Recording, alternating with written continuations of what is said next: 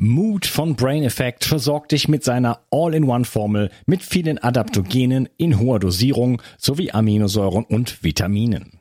Endlich musst du keine einzelnen Produkte mehr supplementieren und sorgst außerdem mit der Aminosäure L-Tryptophan und Vitamin D für die Unterstützung deiner Serotoninbildung. So schaffst du beste Voraussetzungen für Zufriedenheit, Entspannung und Kreativität. In Mut findest du den Heilpilz Cordyceps, Rhodiola, Kurkuma, Vitamin D, K2, B1, B3, B12 und vieles mehr. Alle Inhaltsstoffe kann der Körper schnell aufnehmen, weil bei der Produktentwicklung explizit darauf geachtet wurde. Außerdem ist Mut für Veganer praktisch ideal. Und übrigens gibt es jetzt auch die leckeren Happy Bars mit Vitamin D und L-Tryptophan angereichert. Der Nussriegel ist somit eine tolle Ergänzung zu den Mutkapseln und besonders für diejenigen, die keine Kapseln schlucken können oder wollen. Mut und die Happy Bars findest du unter www.brain-effekt.com und mit dem Gutscheincode BIO360 bekommst du einen satten Rabatt auf deine Bestellung. Also, hol dir jetzt dein Plus an Ausgleich und guter Laune. Den Link findest du in der Beschreibung und in den Shownotes. Bio 360. Zurück ins Leben. Komm mit mir auf eine Reise. Eine Reise zu mehr Energie und fantastischer Gesundheit.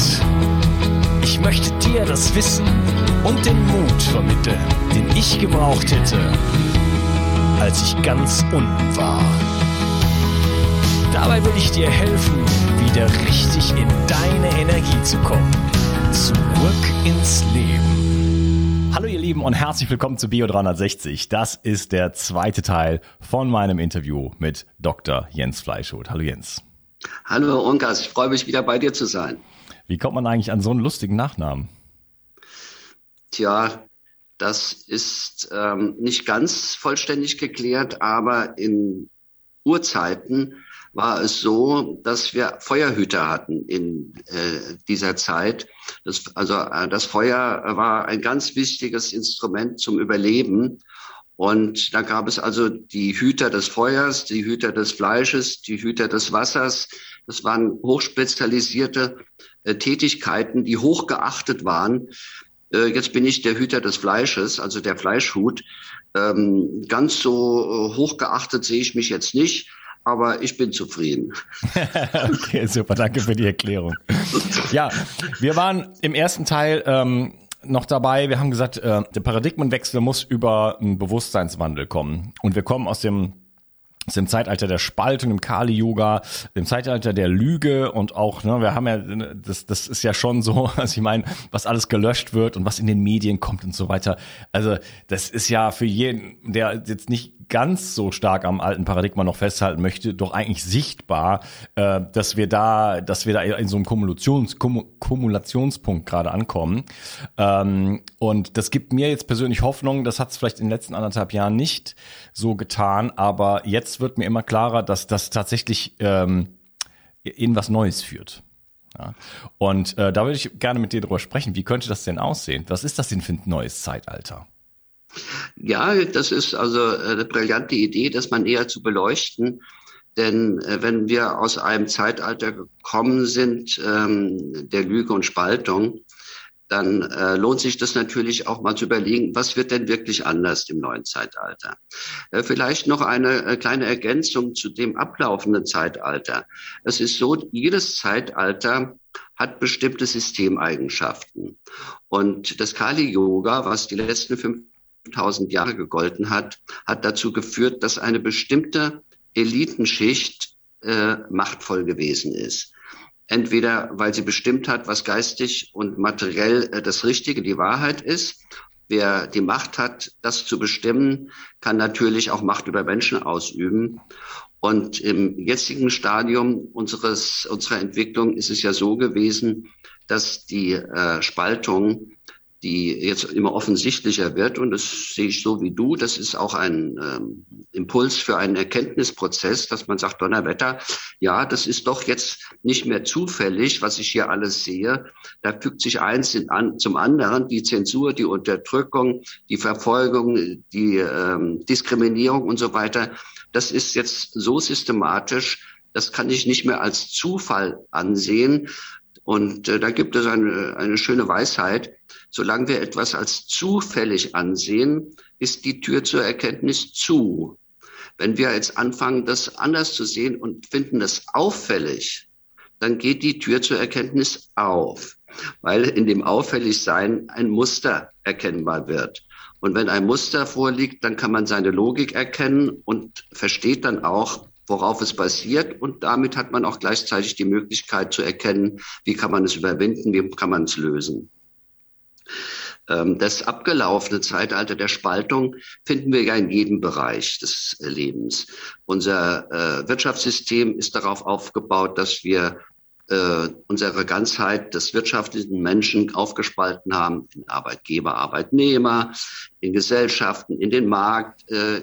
Das ist jetzt keine große Klugheit, die ich verkünde, dass das darauf basiert, dass die Konkurrenz, der Kampf jeder gegen jeden in gewissen Grenzen äh, die Logik dieses Systems ist. Und ähm, der tiefere Sinn, der ist ja nun auch nicht schwer zu erkennen gewesen. Äh, wo, wozu soll das ganze Wirtschaften dienen? Äh, auf der Seite der Konsumenten die äh, optimale Bedürfnisbefriedigung.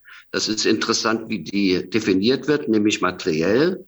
Ein äh, Konsument im, in der Marktwirtschaft äh, geht angeblich so vor, dass er jeden Nutzen, den der Kauf eines Gutes ihm stiften würde, vergleicht mit dem, den ein anderes Gut stiften würde. Und dann ganz rational entscheidet er, welchen Kauf er vornimmt. Das, auf der Seite der Produzenten ist es noch einfacher. Da ist es nicht die Nutzenmaximierung, sondern die Profitmaximierung. Und da ist es jetzt auch keine ähm, große Glanzleistung mehr zu erkennen, dass es im Laufe der letzten 200 Jahre dazu geführt hat, dass wir heute wahrscheinlich etwa 30 Familien weltweit haben, denen 90,9 Prozent des Weltvermögens gehört. Das heißt also, diese Konkurrenzmetapher, dieser Kampf, dieser Wettkampf, der ähm, offenbart sich dazu, dass er ein Instrument ist, äh, auf Seiten der Konsumenten ähm, die Bedürfnisse rein materiell zu definieren. Da kommt ja nichts drin vor, ähm, macht mich das glücklich, macht mich das frei, macht mich das freudvoll, äh, so, sondern wird rein materiell abgewogen. Geiz ist geil, also ich entscheide mich für das Billigste. Und auf Seite der ähm, Kapitalbesitzer ist es so, ganz klar, ne, die Profitmaximierung. Also Spaltung im Wirtschaftsleben. Wir können jetzt eigentlich jeden Bereich nehmen. Und äh, jetzt picke ich mir noch einen raus, den vielleicht ähm, den jeden interessiert, nämlich die Spaltung in uns, in jedem einzelnen Menschen. Wie läuft die denn ab? Und äh, das äh, ist nämlich ähm, doch sehr schön gewesen, dass wir mit der Gehirnforschung auf einmal die Möglichkeit hatten, etwas, was seit Sigmund Freud äh, postuliert wurde, aber im äh, Kreise der äh, materialistischen Wissenschaft nie richtig anerkannt war, dass es seelische Prozesse gibt, die im Unbewussten ablaufen. Das war zwar äh, gut entwickelt und auch die Nachfolger von Freud. Also ich bin zum Beispiel Wilhelm Reich Fan, ähm, faszinierend. Sie äh, und die daraus äh, abgeleiteten Therapien, äh, sei es Rogers mit Gesprächstherapie, Gestalttherapie mit Pearls, Milton Erickson, Hypnotherapie, bin ich auch ein Fan von, ähm, die körperorientierten äh, Therapien, äh, Loven und Bioenergetik, die ja schließlich durch Wilhelm Reich auch erschlossen wurden, ähm, sind alle so gewesen, dass die ähm, harten Wissenschaftler gesagt haben, kann man glauben, muss man nicht. Kann sein, ja, es spricht was dafür. Bitte ich, wir wollen Beweise. Und das äh, war immer sehr schwierig und eigentlich unmöglich. Bis der Gehirnscanner kam. Was ist denn nämlich jetzt passiert? Was ist auf einmal möglich geworden? Wir können auf einmal unbewusste Prozesse objektiv messen und nachweisen. Das kann man sich so vorstellen. Wir schieben einen Menschen in den Gehirnscanner, geben ihm Außenreize, also zum Beispiel zeigen ihm ein Bild oder eine Bildfolge, ein Video, spielen Musik ein, ähm, alle Reize, die wir, wir so mit unseren ähm, fünf Sinnen, den bekannten fünf Sinnen äh, aufnehmen können, können wir äh, ihm präsentieren. Und dann passiert etwas sehr Erstaunliches. Diese Reize werden als erstes im limbischen System, im Mittelhirn, äh, untersucht von der Amygdala und bewertet.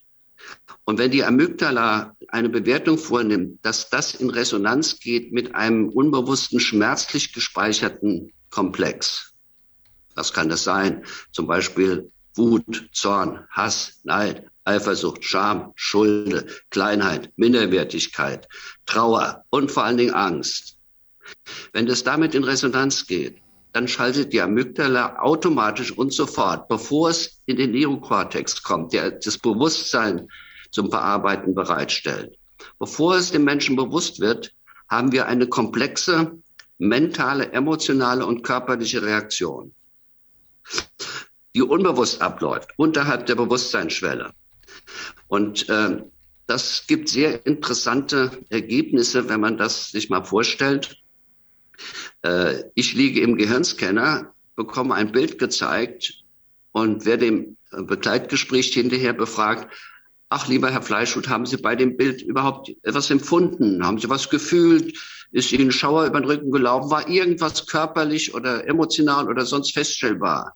Da sage ich, nö, gar nichts, da war gar nichts. Ja, ich habe mir das angeguckt, völlig neutral. Und der ähm, Untersucher sieht auf dem Computerbildschirm, bei diesem Bild hat aber mein ähm, Wutzentrum im Gehirn in der Amygdala auf Hochfeuer geschaltet. Alle Synapsen wurden geöffnet, die Neuronen feuerten, wie sie nur konnten. Das heißt, mein Wutzentrum war hochaktiv, aber es war mir nicht bewusst. Das ist natürlich jetzt ähm, auch ähm, so gesehen der Einstieg gewesen, dass wir versucht haben, kann ich vielleicht mal ein kleines Beispiel aus der Praxis äh, da einflechten, dass wir gesagt haben, wenn das so ist und es dem Menschen nicht bewusst wird, ist es natürlich ein Erkenntnisschlüssel auch sehr, für sehr viele körperliche Krankheitssymptomatiken das leuchtet ein. Das ist ja äh, auch naturwissenschaftlich von der Schulmedizin bestens äh, erprobt und bewiesen worden. Wenn wir unter Stress gesetzt werden, haben wir komplexe Regelsysteme, die den Körper auf Kampf einstellen. Und Kampf heißt immer, der Sympathikus fährt hoch. Das heißt also, die Atmung verflacht, die Verdauung wird runtergefahren, der Sexualtrieb wird runtergefahren, der Blutdruck wird erhöht, das Herz schlägt schneller alles, was den Menschen zu Hochle Hochleistung in dem Moment befähigt. Äh, die Fortpflanzung ist im Falle einer hohen, also einer sehr großen Gefahr jetzt nicht das, die Nummer eins, wie wir immer denken. Die wird erstmal stillgelegt oder die Verdauung oder sonstige körperliche Vorgänge, die äh, jetzt zum Überleben nicht notwendig sind, die werden alle runtergefahren und alle, äh, die für den Kampf oder für die Flucht äh, möglich sind für eine Hochleistung, die werden alle hochgefahren. Das ist sehr sinnvoll, aber nur dann, wenn es auch nach dem Beenden der Gefahrensituation alles wieder in Harmonie zurückgeführt wird. Und das ist genau das Problem, wenn ein Mensch diese äh, verdrängten Gefühlskomplexe, die der Gehirnscanner erkennen kann, oft getriggert bekommt in seinem Leben durch Außenreize, im Beruf, im Straßenverkehr, in der Beziehung, in der Ehe, mit den Kindern, mit den Freunden, ähm, dann ist das ja ganz verständlich, dass ähm, diese permanente Umschaltung auf Kampf mit allen Folgen, zum Beispiel Ausschüttungen, die Neurotransmitter sorgen dann dafür, dann wird Cortisol, Adrenalin, die Nebennierenrinde äh, wird aktiviert, ähm, der Hormon, ganze Hormonhaushalt wird entsprechend hochgefahren auf Stressmodus. Ähm, das ist also bestens beschrieben. Das äh, ist also auch ähm, etablierte Wissenschaft, dass das auf Dauer krank macht. Das Problem ist jetzt, ist uns aber nicht bewusst, dass diese Prozesse ablaufen. Sie laufen unterhalb der Bewusstseinsschwelle, wenn wir Außenreize äh, entgegennehmen, die uns triggern. Und das bedeutet also, wie kommt es dazu, dass äh, wir überhaupt Teile unserer unseres Wesen abspalten? Wo ist da der Sinn? Und das wäre vielleicht jetzt mal in einem nächsten Punkt zu besprechen.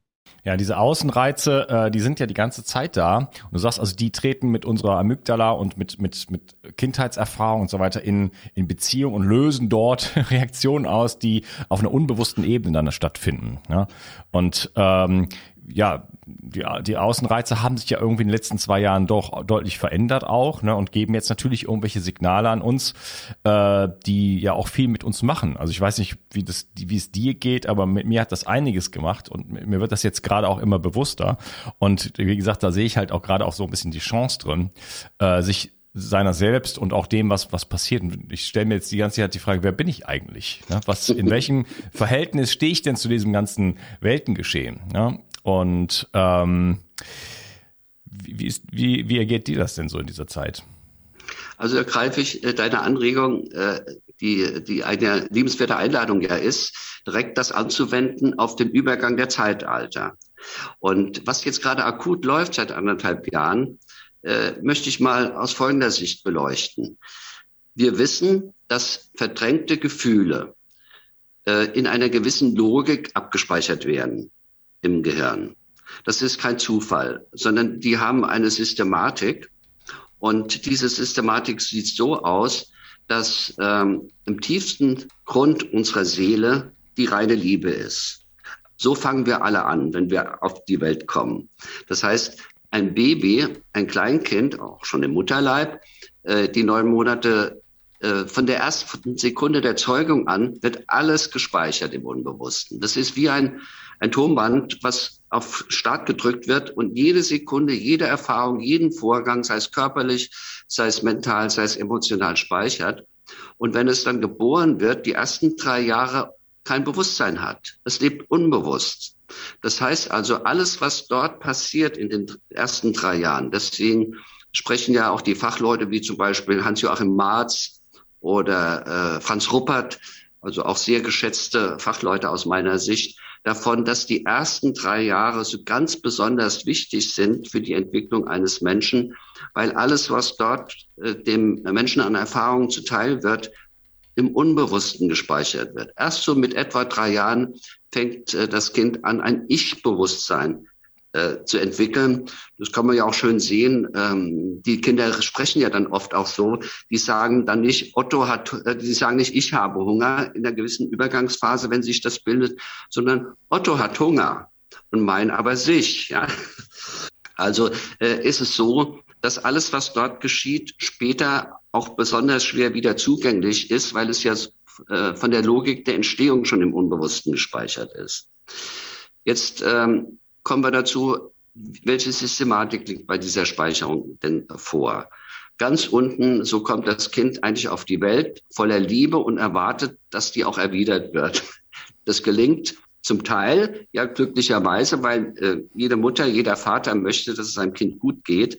Wenn die Eltern selber Defizite hatten und äh, Gefühle verdrängt haben, weil sie das nicht ausreichend so, wie sie es äh, vom Wesen bekommen sollten, bekommen haben, dann haben sie da sogenannte blinde Flecken und wissen nicht und ihnen ist nicht bewusst, dass sie auch ihrem Kind das so nicht geben. Das bedeutet, das Kind fängt an, über der Liebe erstmal eine Trauerschicht zu bilden.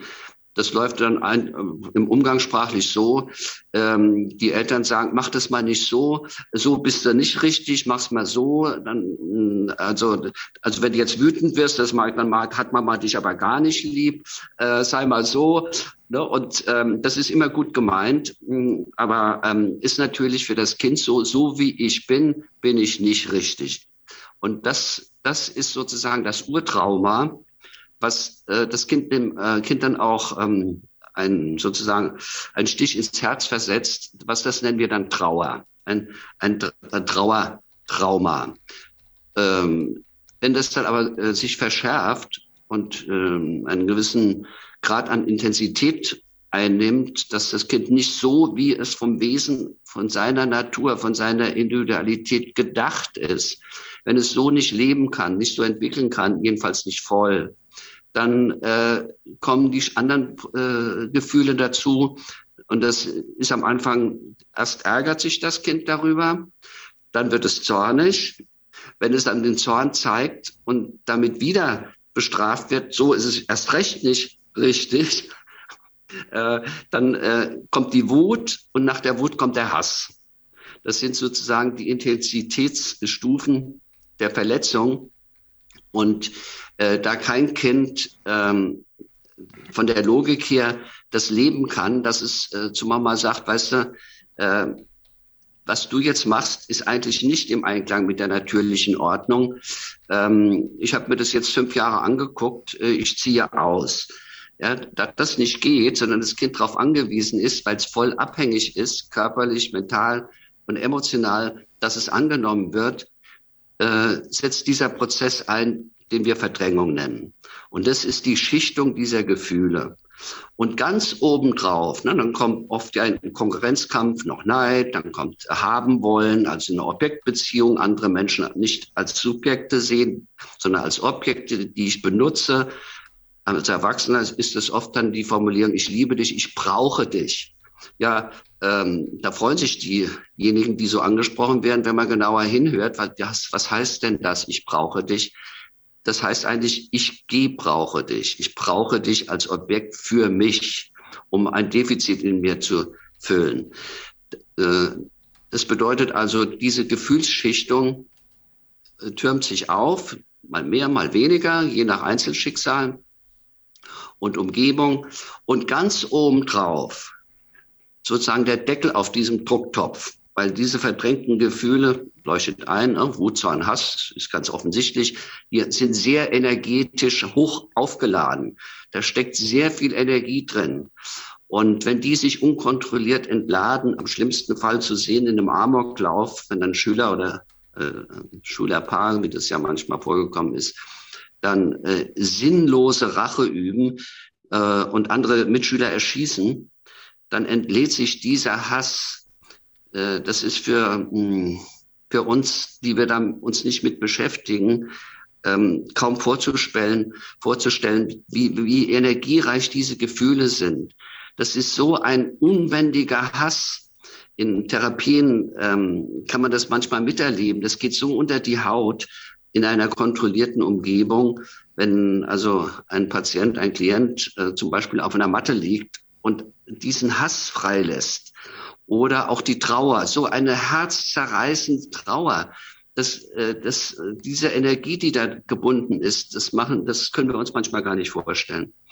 Ähm, das heißt also obendrauf auf diesem Drucktopf, der ja nicht mh, mm, sich äußern sollte und der auch ja nicht bekannt werden sollte. Das soll auch niemand wissen, dass ich diese ganzen Gefühle in mir habe. Denn äh, ja, also hallo, ich soll neidisch sein. Nee, also ich, Neid kenne ich gar nicht. das, damit, man, damit fällt man kein Ruhmesblatt ein. Ähm, ähm, obendrauf auf diesen ganzen Gefühlen, wie in einem, wie in einer Röhre, die geschichtet ist, der Deckel obendrauf, der das alles unter Kontrolle hält, ist die Angst. Die Angst, dass das rauskommt, dass es sich äußert. Und äh, jetzt ist es so, wenn durch Triggern dieser Gefühle in dieser Röhre der Druck von innen immer größer wird, dann äh, ist es nicht so, dass wir sagen, uh, da ist ja so ein großer Druck, jetzt muss ich doch mal sehen, dass ich ein Ablassventil öffne, ganz vorsichtig. Nee, der Deckel wird fester geschraubt, immer fester. Und lieber Unkas, was haben wir gerade? Wenn man das jetzt mal so sieht, wir haben vor anderthalb Jahren auf der Welt ein Phänomen bekommen, was keine wirkliche Gefahr darstellt, weil es ja äh, Viren nicht gibt.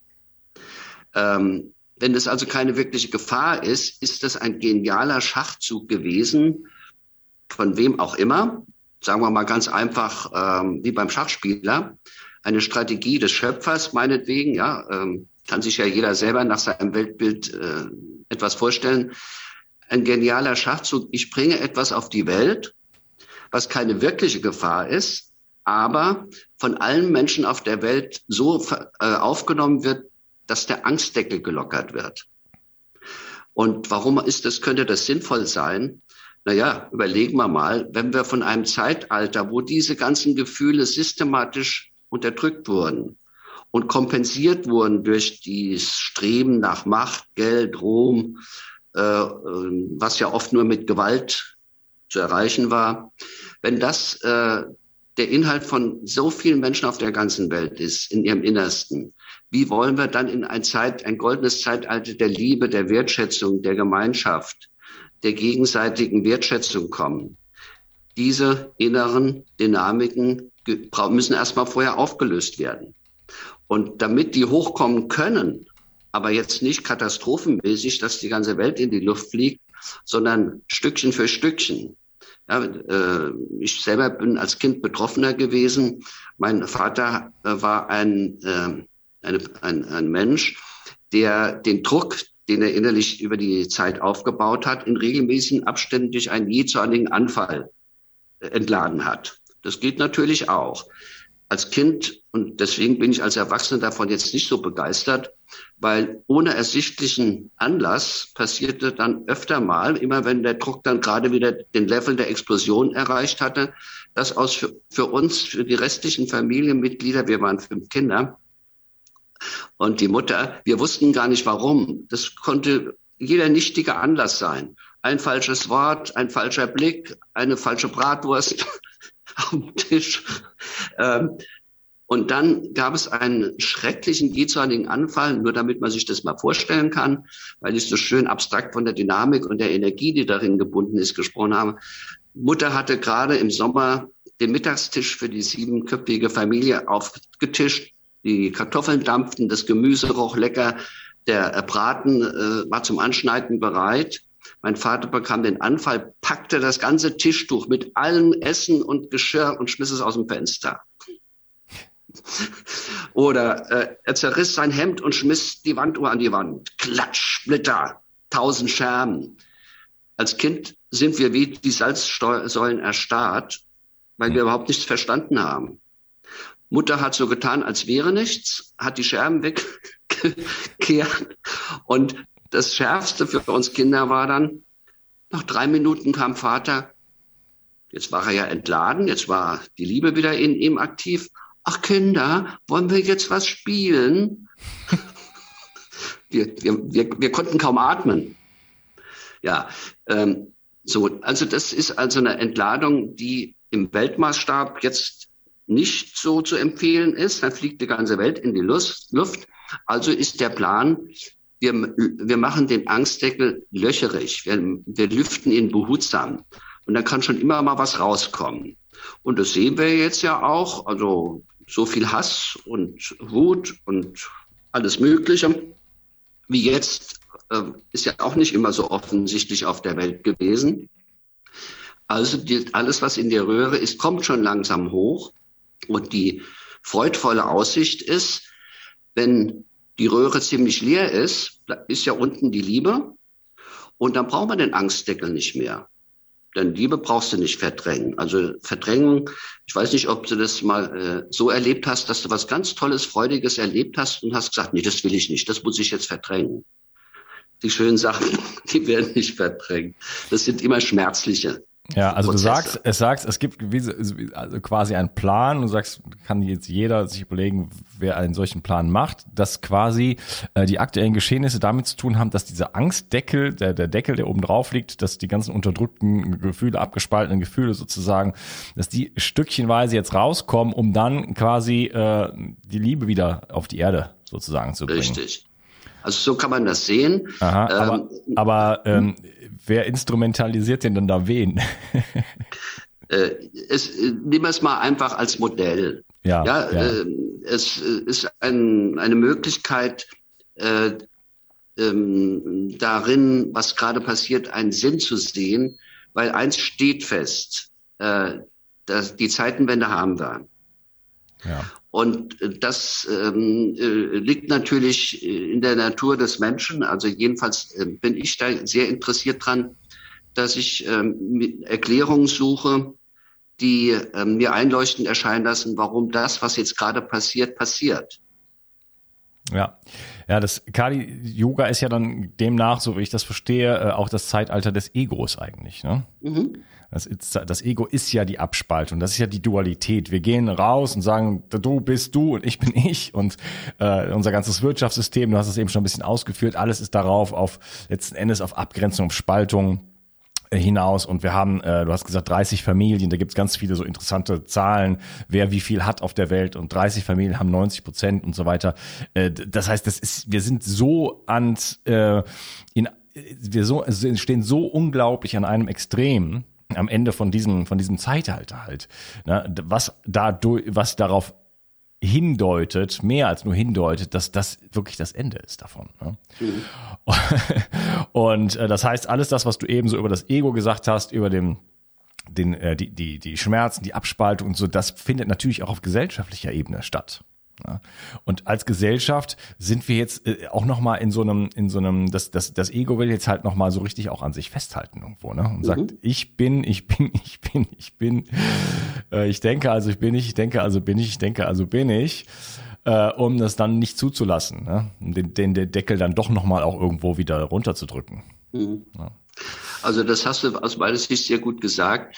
Ähm, diese, diese Endzeit Stimmung hat zwei Seiten der Lösung. Die eine Lösung ist, dass das Ego sich noch mehr festklammert und verhärtet und ähm, völlig irrationale Strategien fährt, um äh, eine Wende noch aufzuhalten. Das Gute daran ist, dass immer mehr Menschen dadurch aber aufwachen und sagen, ähm, Moment mal, also ähm, was Politik und Institutionen uns seit anderthalb Jahren erzählen, ich erkenne immer mehr, da sind so viele Widersprüche drin.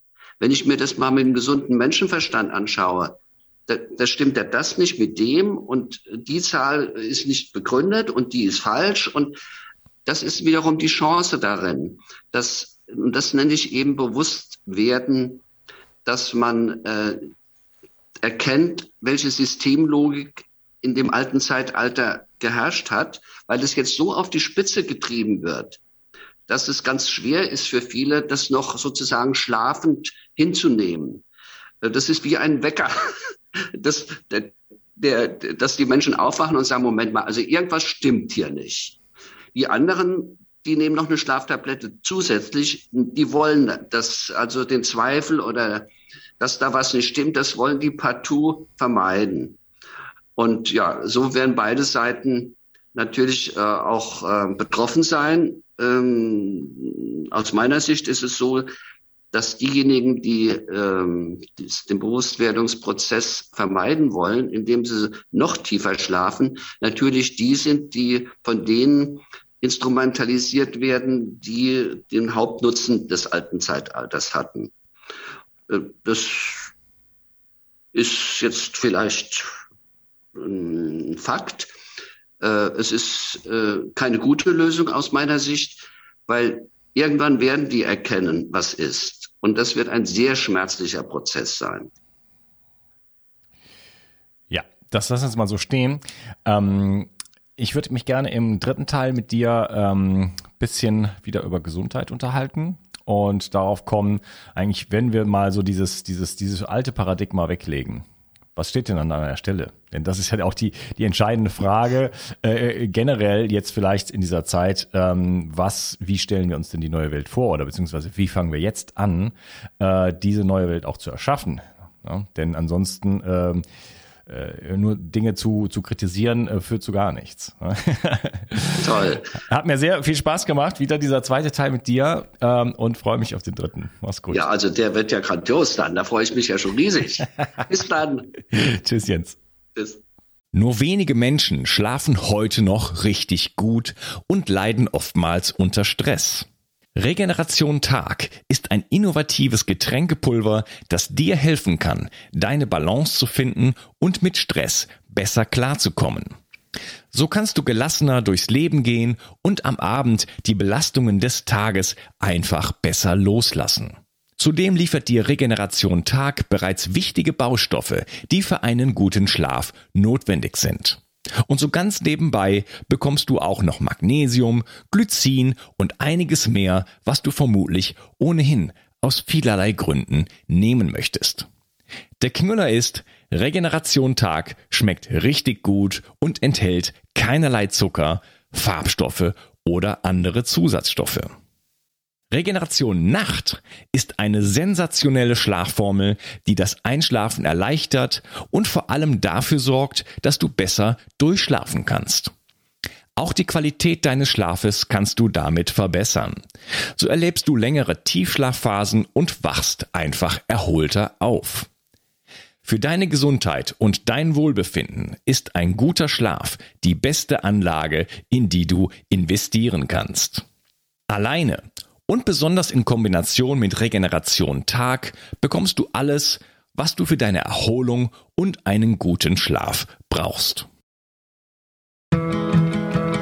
Bio 360. Zurück ins Leben. Komm mit mir auf eine Reise. Eine Reise zu mehr Energie und fantastischer Gesundheit.